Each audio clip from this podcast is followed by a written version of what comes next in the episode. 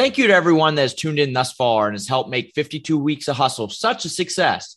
I've had such a great time sitting down with industry leaders. Thank you to the leaders and for all the listeners and your continued support. I'm excited to have joined General Sports Worldwide, where Lou DePauly and I will be focusing on executive search and team consulting. Our services will range from recruiting, onboarding, training, development, business planning, consulting, and much more. We're really looking to be a full-service agency for our clients to assist them in their return on investment and return on energy. Please let me know if you have any interest. In addition, thank you for everyone that has supported the book, Hustle Your Way to Success in Sports Sales, a playbook to be an elite in the sports business industry. It's available on Amazon in ebook, paperback, and audio versions. Be sure to check out fifty-two weeks of hustle dot com, as well as to follow on Twitter, Instagram, and TikTok. Enjoy this week's episode.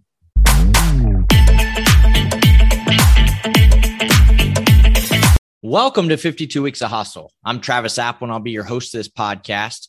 I've been fortunate to spend my entire career in the sports sales industry, and I wanted the opportunity to give back, to give back to those individuals that want to get in this business, or for those that are in this business that want to continue to excel at an elite level. For those of you who know me, hustle has always been important, hence the name. Each week, I'm going to have the opportunity to sit down with industry professionals to talk about their career growth, what it takes to be successful, and ultimately a few key takeaways for you to apply to your everyday. Without further ado, our guest this week. Take the time to think about your first sports memory. Is that why you ended up with the passion to work in this business? Our next guest had that first memory come out one of the first times he ever came to the United States and has now had a very successful career in this industry. I'm excited to have John Bevan, Executive Vice President of Ticket Sales and Service for the Golden State Warriors. John, welcome to the show. Travis, I really appreciate you having me. Good to be here. John, very excited to dive into your career with the Warriors. And let's start at the beginning of your life. You grew up in England for the first five years of your life with a younger brother and a half sister. And one of your first sports memories is getting off an airplane, heading to Central Park with your dad and playing catch as a kid. So walk us through that time and how that helped solidify your passion for sports.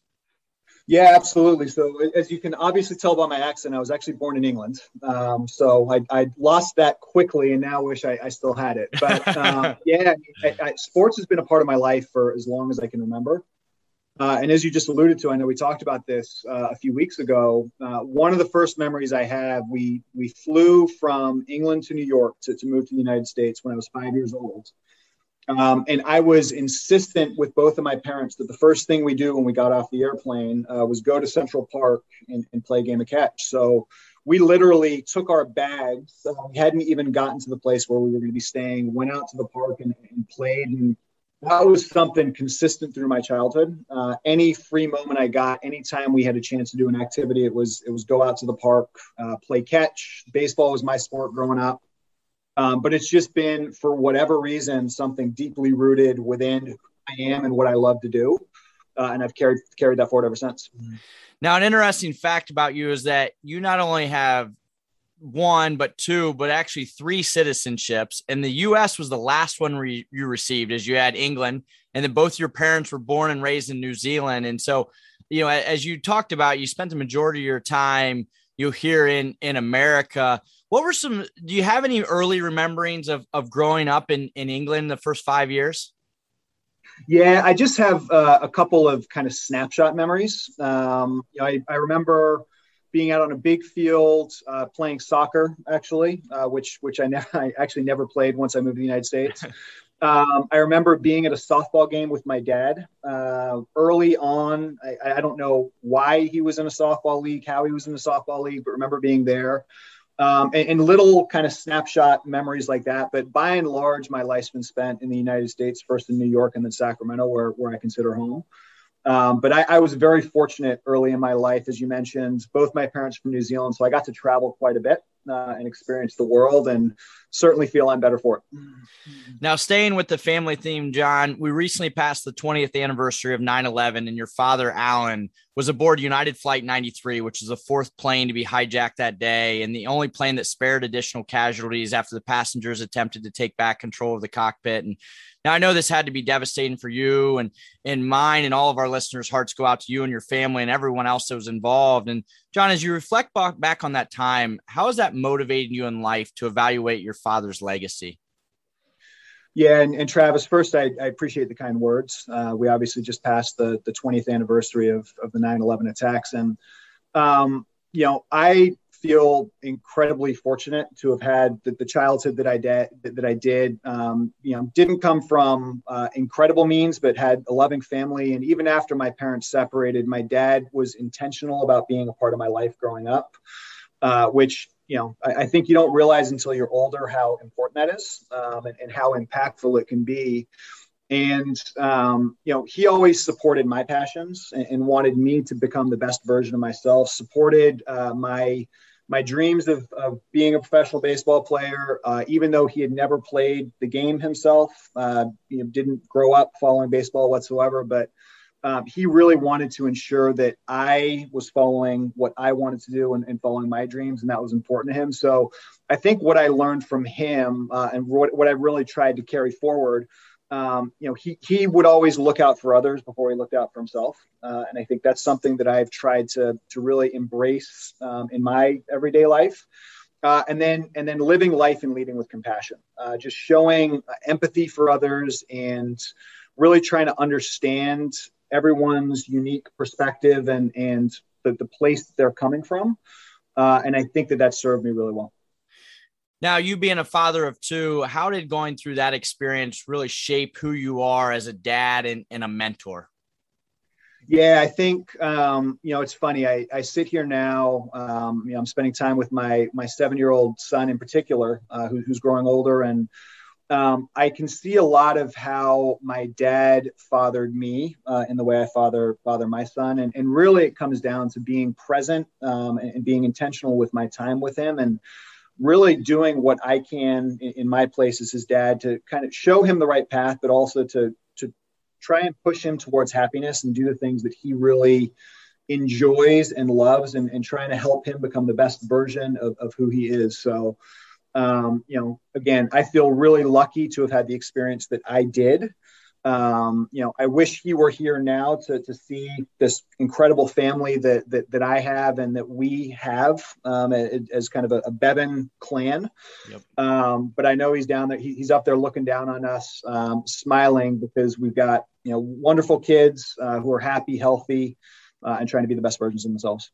Absolutely. And, and certainly appreciate that, John. And now, this tragic day occurred while you were attending U C San Diego, playing baseball, studying biology. You care to share what you remember of that day? Yeah, I was um, I was actually over in Australia at the time, uh, but for about a month, um, and I got a. We were actually watching, uh, believe it or not, uh, Seinfeld reruns. Okay. It was late at night, um, and I got the you know news flashed in. Plane hit the first tower, um, and then it went back to regular programming. And you, you think kind of tragic accident, don't don't think much about it. Uh, a little while later, uh, news flash comes back in, second plane hitting the tower, and, and from that point forward, it carried it. So I was watching, I think, as the rest of probably the country and the world, not really uh, fully appreciating the implication of what we were seeing, uh, and certainly not thinking that I would be personally impacted by it. Uh, and it wasn't until probably two or three o'clock in the morning, Australian time, I got a phone call from my mom uh, to let me know that we didn't have details yet, but it was likely that my dad was on one of the planes. Uh, and that was about all the information that we had. So at that point, I was just trying to get gather any information. It was, you know, pre, uh, pre-internet for, for the most part. Uh, so it was really hard to gather news and information. All planes had been grounded. Uh, I remember the next morning waking up, going and buying every newspaper I could, just trying to figure out what was going on. Uh, we had found out that it was the plane, the fourth plane, as you mentioned, that went down in Pennsylvania. Uh, so all the focus, as it rightfully should have initially, was on what happened in New York and Washington, D C. And I just couldn't get information. And I was in a, on the other side of the world. So I was over there for another week uh, until airlines opened back up and I could get back uh, back to the U S. And then as the story came out about Flight ninety-three and the fact that the passengers had had learned uh, what their fate was and decided to take matters into their own hands and and fight back, um, you know, tremendous sense of pride for, for what my father uh, was a part of, obviously a tremendous sense of grief, yep. um, but also knowing that he had, um, you know, he had taken a stand and ensured that others uh, wouldn't lose their lives. Um, you know, it's something that I feel uh, an, a tremendous amount of gratitude for, for him. And, and I think it reflects the way he lived his life and the kind of person he was. Uh, and that's certainly uh, helped uh, withstand the test of time. No, John, and certainly really appreciate your vulnerability. And that certainly shows just the type of person you are and you've become. And now there was certainly a strange twist of fate that came with that as your father's death introduced you to the Golden State Warriors. In the aftermath of nine eleven, the team hosted your family for a day of remembrance at a game, which unbeknownst to you at the time, opened the door to the organization that's become your home for your entire career. So walk the listeners through that experience. Yeah, um, it's, you know, happenstance. And, and I'm a big believer uh, in life. Things happen for a reason.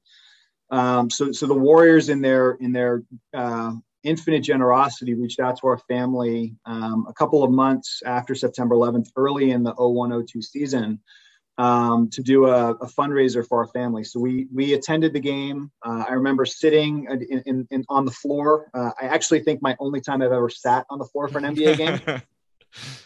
Um, and they did a check presentation for us before the game. Antoine Jamison don- gener- was generous enough to donate some money to our family. Um, and, and through that experience, we got to meet some of the folks on the business side of the Warriors. Uh, and we stayed in touch with them. Uh, my stepmom, Kimmy, became good friends with Travis Stanley, who at the time uh, oversaw the, the marketing group for the Warriors.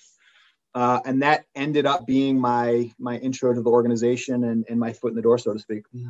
That's awesome. And the introduction, you know, certainly came at a perfect time for you. You're a pitcher. You played a bit in the Tampa Bay organization, but however, you end up having some some health issues and ultimately surgery. So when did you know that the business side was going to be the right fit for you?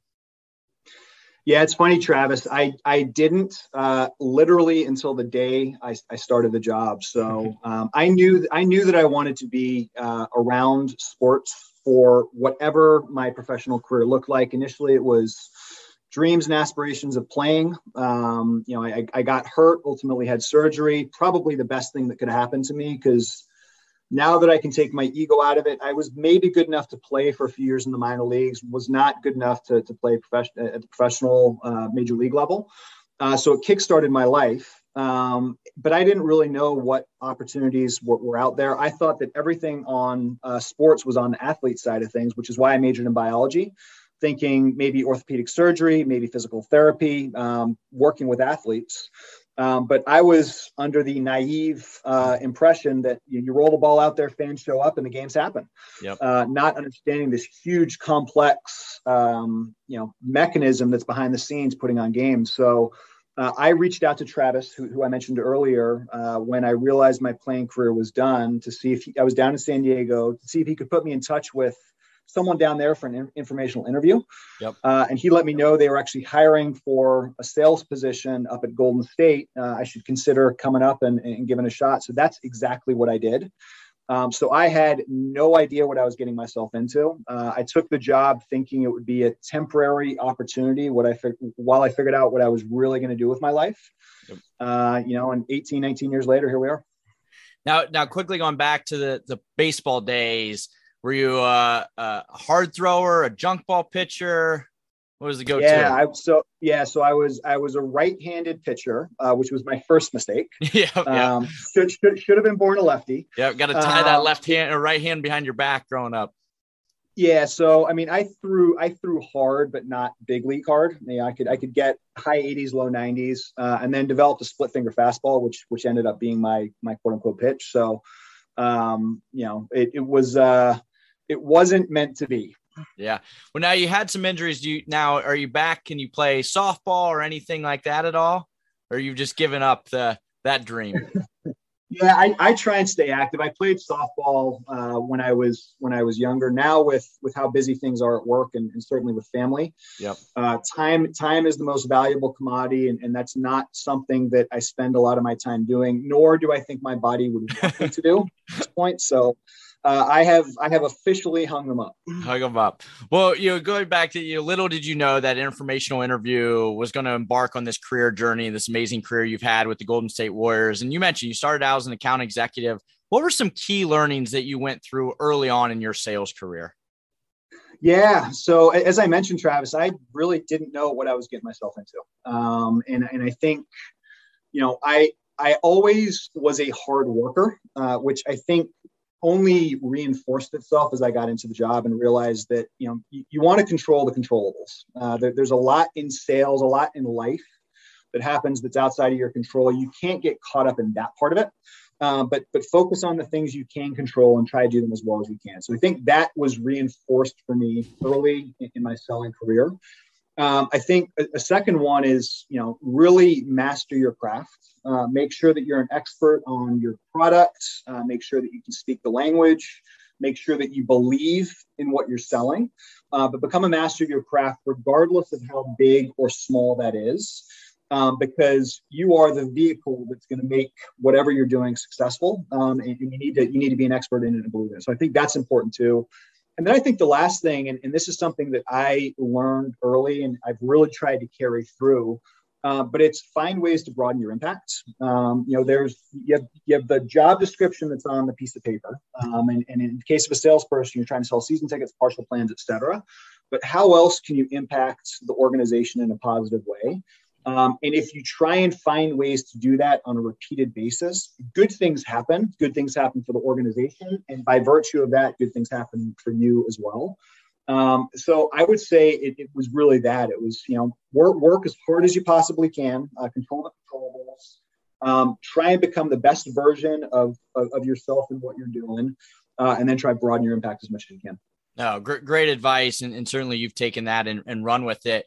And, you know, even along those lines, John, many of the listeners, especially some of our younger listeners, are probably sitting there thinking, wow, you know, the Warriors have been so good. What an easy sell. And, and however, that certainly hasn't always been the case. And, and, you know, John, any idea your first nine years of your career, what your overall record was? So I have no idea what that answer is. Hopefully you can tell me. I will tell you that uh, I joined the organization in the midst of a one Uh, one playoff berth in eighteen-year run, which for any of your listeners that are statistical uh, geniuses out there, in a league where more than half the teams make the playoff here, that's really, really difficult to do. Um, yeah, the struggle so we, was real. Yeah, the struggle was definitely real. Well, well, don't worry. I, I did a little quick research. Your first nine years, the team only had a winning record twice, made the playoffs once, as the team went a combined three oh nine and four thirteen. And so as you think back at that time, what did you and the team do on such a consistent basis to still have so much success when you even talked about the controllables? You weren't controlling wins and losses. Yeah, I, th- I think it was exactly that, Travis. Uh, I think we realized early on, and I think um, it's benefited us through the, the recent success that we've had, Uh, you can't be solely reliant on what happens on the court, because we flat out couldn't couldn't be. We, we would have all been out of jobs. So, um, you know, we would try and focus on the little wins. I think when when your team isn't going to be the, the the focal piece, what else is? Uh, we can still deliver an exceptional experience. We still have incredible athletes coming through the building every night. Um, and we can still create an environment where fans can come, build relationships, build their business, um, and really enjoy Uh, a three-hour escape from, from their life.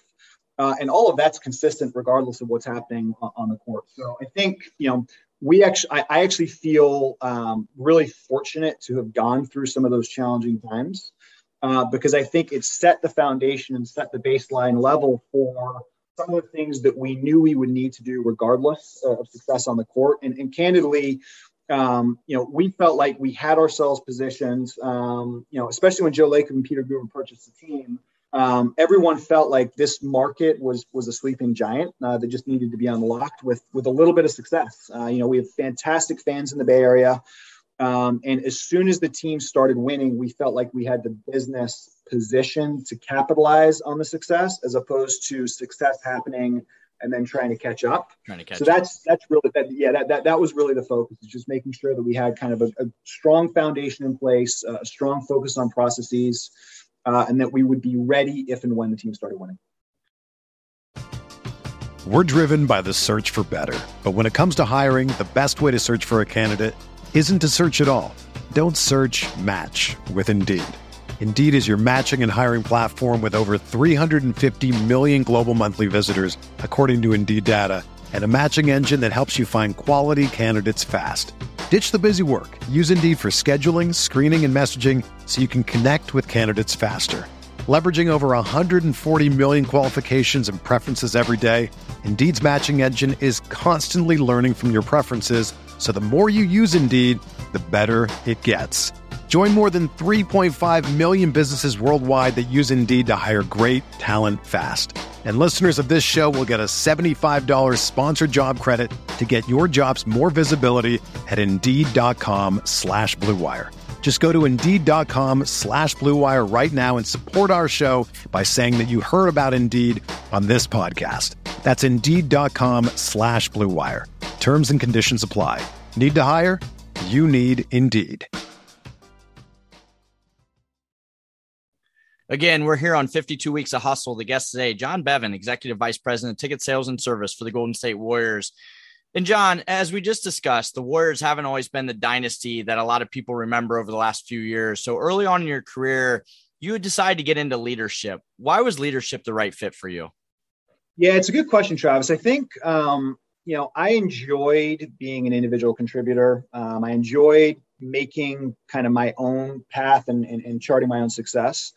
Um, but I loved working with others and impacting the success of the group as a whole. So it felt like a natural transition for me. I think playing team sports my entire life, um, you know, and, and, and being in situations where I was uh, fortunate enough to be nominated as team captain. Uh, it's just something that I've always gravi- gravitated to um, from a personality standpoint. So it felt like a logical next step for me. I really enjoyed the opportunity to try to bring the best out of others. Um, and it just felt at the time like the right step for me to take. John, do you feel like some of your leadership skills and characteristics came from the time you spent early on with your father playing sports and being around sports? Yeah, I think, you know, t- time I spent with my dad playing sports. And as you said, I think just being immersed in sports my entire life, um, you know, one of the things I look for uh, when interviewing um, new potential sales candidates is what is their sporting backgrounds. Um, those that have played team sports in high school, those that have played team sports in college, especially those that weren't at Power Five conferences and big sports, um, it's it's challenging. Uh, it, it, it's challenging to to be uh, at the peak of your craft on the athletic side and do all the things that you need to, need to in school. Uh, you learn incredible time management skills. You learn how to prioritize appropriately. You learn how to work exceptionally hard, all skills that become transferable into a professional setting. So uh, I absolutely attribute a lot of who I am as a person and a lot of the success that I've had uh, to the athletic experience and career that I had. Absolutely. And you, back into your leadership, you first get into group sales leadership before transitioning into the executive director of ticketing. And many times when leaders transition to overseeing multiple areas of the business, there can be certainly a learning curve that comes along with it. What is your advice on the best way to transition, you know, in your experience from groups to ticketing, but in, in, in any transitions? Yeah, I, I still remember, um, you know, so I think that the, the first answer to your question is stay humble. Um, you know, I, I remember going from individual contributor on the season ticket side. We we basically restarted uh, our group sales business, and I was fortunate enough to be put in a position uh, to oversee that group. And I quite honestly thought it was going to be pretty straightforward and easy uh, to sell over one hundred thousand tickets in a year, which those that are in the N B A, that's a big number. Yep. Um, but I, I just figured, you know, I, I had been successful at what I had done before, um, and that we would kind of figure it out and go. And, and that first year was a rude awakening um, for me. So I think, you know, staying humble and understanding that you're not going to have all of the answers. Um, and so that probably goes to the second part of it. Make sure you surround yourself with good people. Yep. uh, and be intellectually curious and try and learn as much as possible early. Ask questions, make sure you understand why things happen the way they do. Uh, and make sure you also understand why things are done the way they are, if perhaps they shouldn't be. Uh, oftentimes, you know, we're a victim of our own failures and just continue to do things the way they've been done because that's the way they've been done. So uh, just examine every part of the business and then lean, lean on your people. You know, I think as you get into leadership, uh, it's no longer about you. Uh, it's about the people that are that are around you, and, and your success will only be possible if you put all of those that work with and for you in position to be successful. And that can be a really difficult pivot uh, when when all you've been responsible for is is yourself. So uh, I think I learned that in some ways the hard way uh, early on in my leadership career, but but fortunately had the lessons, was able to navigate through them, and I certainly feel I'm better off because of it. You know, and you mentioned early on in that in that transition, it was a little bit of a rude awakening and in understanding that bigger picture. Why is innovation so important to you, to the organization, and, and continuing? Like, just because you've done something, to your point, this way five years ago or even yesterday doesn't mean you always consistently do the same thing. Yeah, I think innovation, uh, and, and again, I think we're really lucky as an organization. We have visionary uh, ownership, we have visionary leadership, um, constantly looking at how we evolve as an organization. Uh, and I also think we're really fortunate in the market that we live at, with proximity to Silicon Valley, where innovation is, is part of the, the D N A uh, of this market. So, um, you know, the, wa- the world is evolving so fast. I mean, you know, You haven't been, as, you know, you're much more young and spry than I am, Travis, but I still remember back when I was selling tickets and it was, here's a spreadsheet uh, with a list of names, and you're just going to go down the list and make the calls and see what happens. And it's not the right way to do things. It's not the most effective. Um, it's not, the, you know, it, there's just, there's a lot there uh, that can be improved upon. And I think that is true for every part of our business. So as, as the world evolves, we need to adapt. Um, as other industries are trying new things, we need to pay attention uh, and see what is transferable. Uh, and innovation, if you don't have an innovative mindset, if you're not pushing um, every person in your organization to think critically about what is being done and is there a better way to do it, what's the better mousetrap, um, you know, you, you're going to be stagnant and, and ultimately be passed by. And, and I think in, in this organization in particular, Uh, we encourage everyone, um, all the way up from individual contributor to the president and back down, uh, to critically evaluate what we're doing and, and to speak up um, if if someone has a better thought on, on on a process or a way to approach things. And I do think that that's led to a lot of very positive change for us over the years. Absolutely. And John, in your leadership career, you and the team were putting up some incredible numbers. And I remember sitting in league meetings and continuing to hear the Warriors name over and over again for awards. And the summer of two thousand thirteen, the team surpassed fourteen thousand season ticket holders. And then those numbers just continued to skyrocket. And so you answered this a little bit earlier, but as you think about the team currently and some of the great sales team members that have come from your organization, and in general, not only just in sales, what are some of those key characteristics that continue to stand out in some of the most successful people that you've worked around and with? Yeah, I think, um, you know, the, the, the desire, it's not even the ability, the desire to, to outwork uh, those, those around you. Uh, I think it was Scott O'Neill I actually heard say working unreasonably hard. I love that saying. Yeah. Um, but you know, you, you, you need to be willing to put the time and effort into success. It, it doesn't happen by accident. So I think that's certainly one trait. I, I would say another trait is an eye for innovation, uh, and just not necessarily challenging the status quo, uh, but questioning the status quo and, and just making sure that we all understand whether the way we collectively are doing things is the right way to do it. Um, and then, and then it's impact. It, it's, it, you know, th- those that are successful are, are not just focused on what's on their job description and, and doing what's right for them. It's broadening impact, doing what's right for the organization. Individual success invariably follows. Um, but those that have been really successful here, and I think in uh, across the industry, Uh, are those that are less concerned about personal accolades and more concerned about doing the best they can for organizational initiatives uh, and trusting that individual success will follow. John, in, in the sports industry, we talk a lot about, you know, the business side needs to be running parallel with the team on the court. And you talked earlier about that, you know, your first nine years, it was just running parallel paths and waiting for that, that big time on the court experience. And well, the Warriors ended up winning three finals in five years, made the finals the other two years. And you and the organization certainly capitalized, and you know, you continue to quote unquote, really have success even in the down years. And so walk the listeners through that first championship experience for you. Yeah. Um, it was, it, it was candidly a little surreal. Um, so again, you know, I joined the organization in the midst of a, a pretty significant playoff drought. We had a, a brief flash in the pan with the We Believe run when we were the eighth seed, knocked off Dallas in the oh six oh seven season, followed that up with um, a strong regular season, ultimately missed the playoffs on, on the last, literally the last day of the season, uh, and then took a backward slide again. So uh, we had tasted um, the the, the bad side of what, what this industry yeah. can be. Um, you know, and then when Joe Lacob and Peter Guber purchased the team, really put a focus on getting the best possible people for each level of the organization. Um, and, and we're fortunate enough uh, to inherit this guy named Stephen Curry uh, that ended up being a pretty good basketball player. That's what I hear. Uh, so I think, yeah, he, he's, he's, he's, he's had a decent career. Um, so I think he was a core piece. We add some pieces around him, Klay Thompson, Draymond Green. Um, but in the fourteen fifteen season, uh, we were knocked out in the first round. We, we lost, we lost to the Clippers. Uh, Steve Kerr became our head coach that off season. We go into the, uh, fourteen fifteen season. Um, we're really good.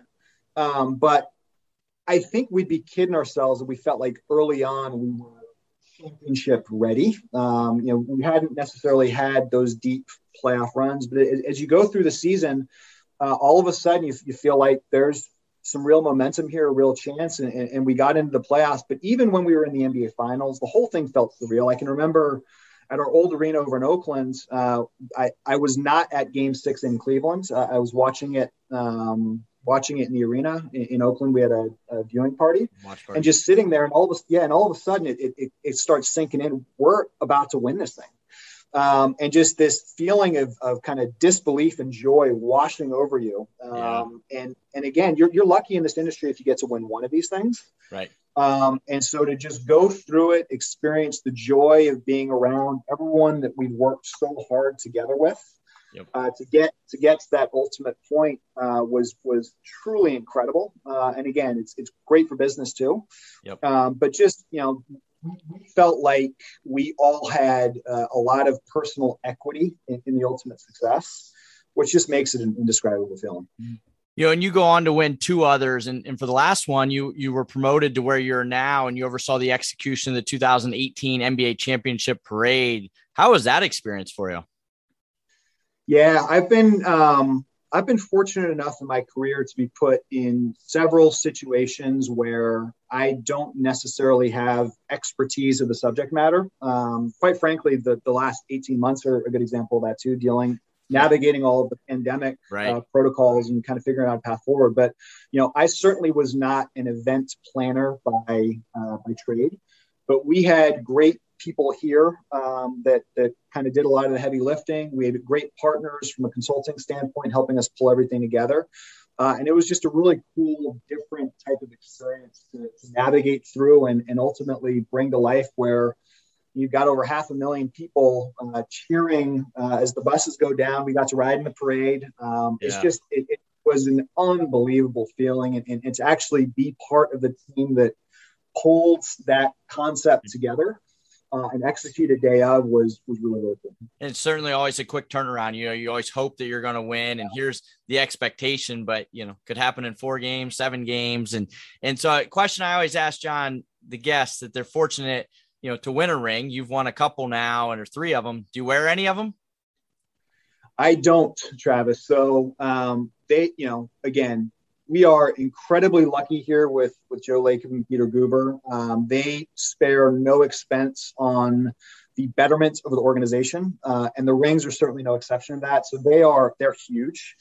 uh, so I I wore mine uh, the the first ring we won. I wore it a few times early on, and it like almost sheepishly. Uh, I mean, they're they're just they're massive. They're massive. Yeah. So I, I yeah I, I have them tucked safely away at home. Uh, I probably should break them out more, if for no other reason, just to remind all of us uh, how special this this thing is that, that we're a part of. But uh, I am not wearing the bling on a regular basis. Well, you know, with with the Warriors, you're also able to to go through a new building with the one point four billion dollars construction and opening of the Chase Center. And you know, as you think about that and you're going through that process, was there a time that you sat back and thought, wow, like, why am I in this meeting? Or wow, this is, I would never imagine being a part of this construction of this, you know, masterpiece. Yeah, I don't necessarily know if I, I ever um, felt like I shouldn't have been a part of any of the meetings. I mean, you know, well over a billion dollars and one hundred percent privately financed, by the way. Um, right. So we, we, we didn't ask for any taxpayer dollars as we built Chase Center. Uh, I think it was more just, um, you know, it, almost disbelief that we were building something of such incredible magnitude, uh, and that I would have a chance to have an imprint on what the ultimate, you know, the ultimate project would look like. So some of my suggestions and recommendations were actually taken into account uh, and built in steel, um, and, and will now be a part of this building for, for forever and ever. So, you know, I think if if you ever have a chance in this industry to go through a new building project, um, there's really nothing else like it. Um, because, you know, winning is really cool on, on, on the team side of things. Uh, but to bring a building to life from inception to completion on the business side is just really, really cool. Uh, so, you know, it, there, there were many pinch me moments throughout the process as we realized what we were envisioning was actually coming to life. Yep. Uh, and to be able to see the final product and experience it and see our fans come through the, through the doors and, and huge smiles on their faces as they get to kind of soak in yep. everything that we dreamt about. Uh, it's just really, really cool. And John, what an amazing career and a ton of great experience you've had. And you've been called over the years a ton of times about other opportunities. And, you know, what do you feel like the Warriors organization does on a consistent basis to retain top employees like yourself and others? So, um, you know, I think from a, from a professional standpoint, I always want to feel like I'm being intellectually challenged. Uh, and I think that's something that I can honestly say has been the case throughout my entire career. Um, so, you know, we've, we just have incredible people in their kind of vertical and in, in their area of expertise across the organization. Um, and I get to be around and learn from those individuals on a daily basis. So that's been one key reason for me uh, to hang out here, is just feeling like I'm intellectually challenged and that I'm constantly learning and, and, and honing and evolving my craft. I think the second thing, it's it's really important that you believe in your work. Um, and I, I believe in I believe in this market. I believe in what we're trying to accomplish. I believe in the vision that we have, that we've set forward. Uh, as I just mentioned, got to be part of bringing this incredible venue that I'm now sitting in to life uh, from inception. Um, and honestly feel like the best is yet to come. I, I think we are poised to continue doing things to amplify our brand in ways that will allow us to continue to grow our business in meaningful ways. That's really cool. Um, so I think I've always believed in the work that I'm doing here. Uh, and then you always want to feel like you've got a bright future. Uh, and as I just alluded to, there, there have been a lot of reasons as we've sat there over the years looking ahead to feel like the future is bright. That's come to fruition uh, and now feels no differently. I, I think, you know, a lot of people view Chase Center as the finish line. I think, again, Joe and Peter in their infinite wisdom uh, view it as the starting line. Um, you know, Joe has a, this incredible saying that I love. Um, it's Disney started with a theme park. Um, so, you know, Disney's core business is their theme park. Now look at what their business is. I think he and we have similar aspirations here. So um, if there were ever a time I didn't feel intellectually challenged, I didn't feel like we had a bright future, uh, and I didn't feel like our work mattered, um, I might get more serious about some of the opportunities that, that, that present themselves over the years. But I've just felt really fortunate to be in an incredible position here, yep. um, and hope that will continue to be the case for many years to come. Right. Around great people, continue to be challenged. And you, you've certainly had a great career. As you look back on it, what's been your best memory? There's been a lot of them. Um, I think on, on the team side, you know, uh, we've just had incredible things happen. Klay's thirty-seven point quarter, um, you know, Steph will be approaching the three point record this year, certainly winning the championship. But number one's got to be, um, for me at least, the first public event we had at Chase Center. So we had Metallica and the San Francisco Symphony in a special show to uh, our inaugural uh, concert at Chase Center. Uh, and I just, I vividly remember standing in a suite, looking down, fans pouring in, lights getting ready to turn down, just feeling this incredible sense of accomplishment, um, that this was something that we had collectively accomplished and that it was actually happening.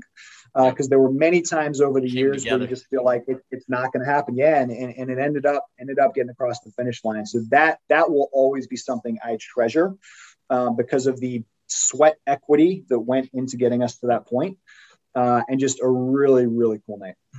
That's awesome. Well, John, ton of great advice. Always fun to hear about your journey, both personally and professionally. So to close it out, I'd like to put our guests on the hustle hot seat. So you ready for this?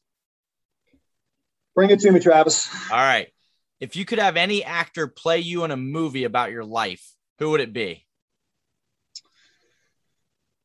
Oh boy. So I think I'm going to answer this because in, before I got old looking, uh, told there was a passing resemblance, and also because I'm a big Mad Men fan, uh, John Hamm. All right. Nice. What is a clothing style trend that you would love to bring back? So if you were to ask any of my friends um, what my level of fashion sense is, they would probably laugh at you. So I, I, I am not a fashionista.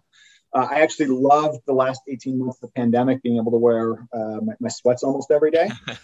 Um, so I honestly don't have a great answer for you there. I love the fact that we are transitioning away from ties. I know that's going to break your heart. Yeah, it's going to um, hurt me.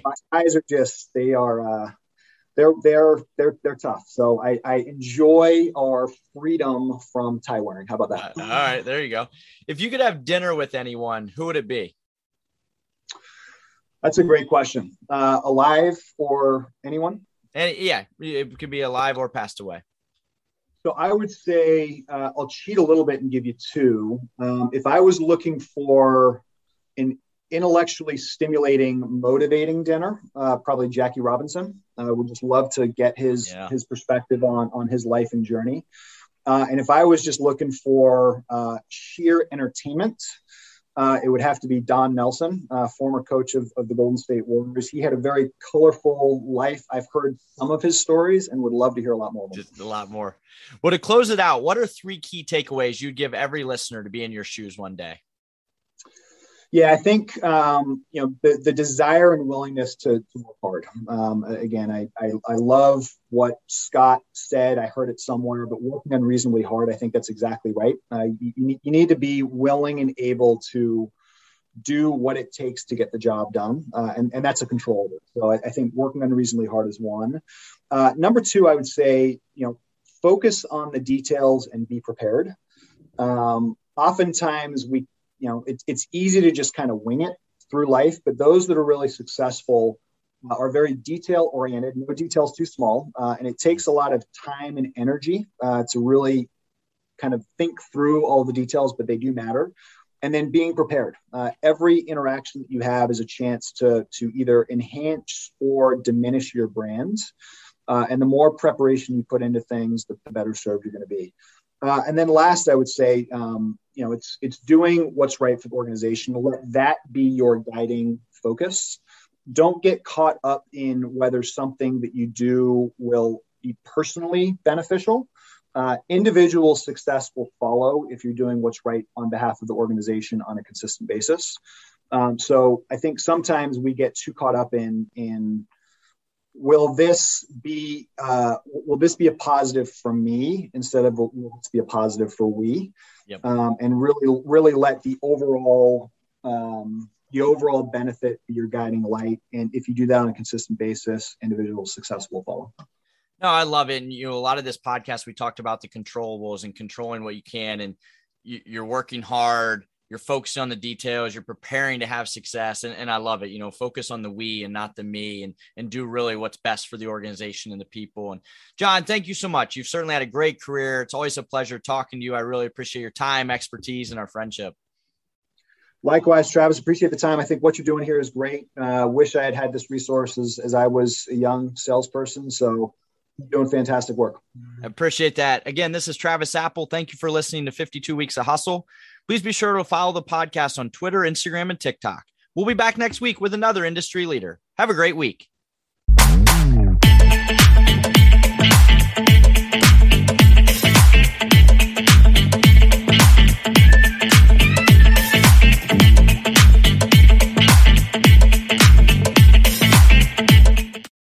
This is the story of the one. As a maintenance engineer, he hears things differently. To the untrained ear, everything on his shop floor might sound fine, but he can hear gears grinding or a belt slipping. So he steps in to fix the problem at hand before it gets out of hand. And he knows Granger's got the right product he needs to get the job done, which is music to his ears. Call, click Granger dot com, or just stop by. Granger, for the ones who get it done.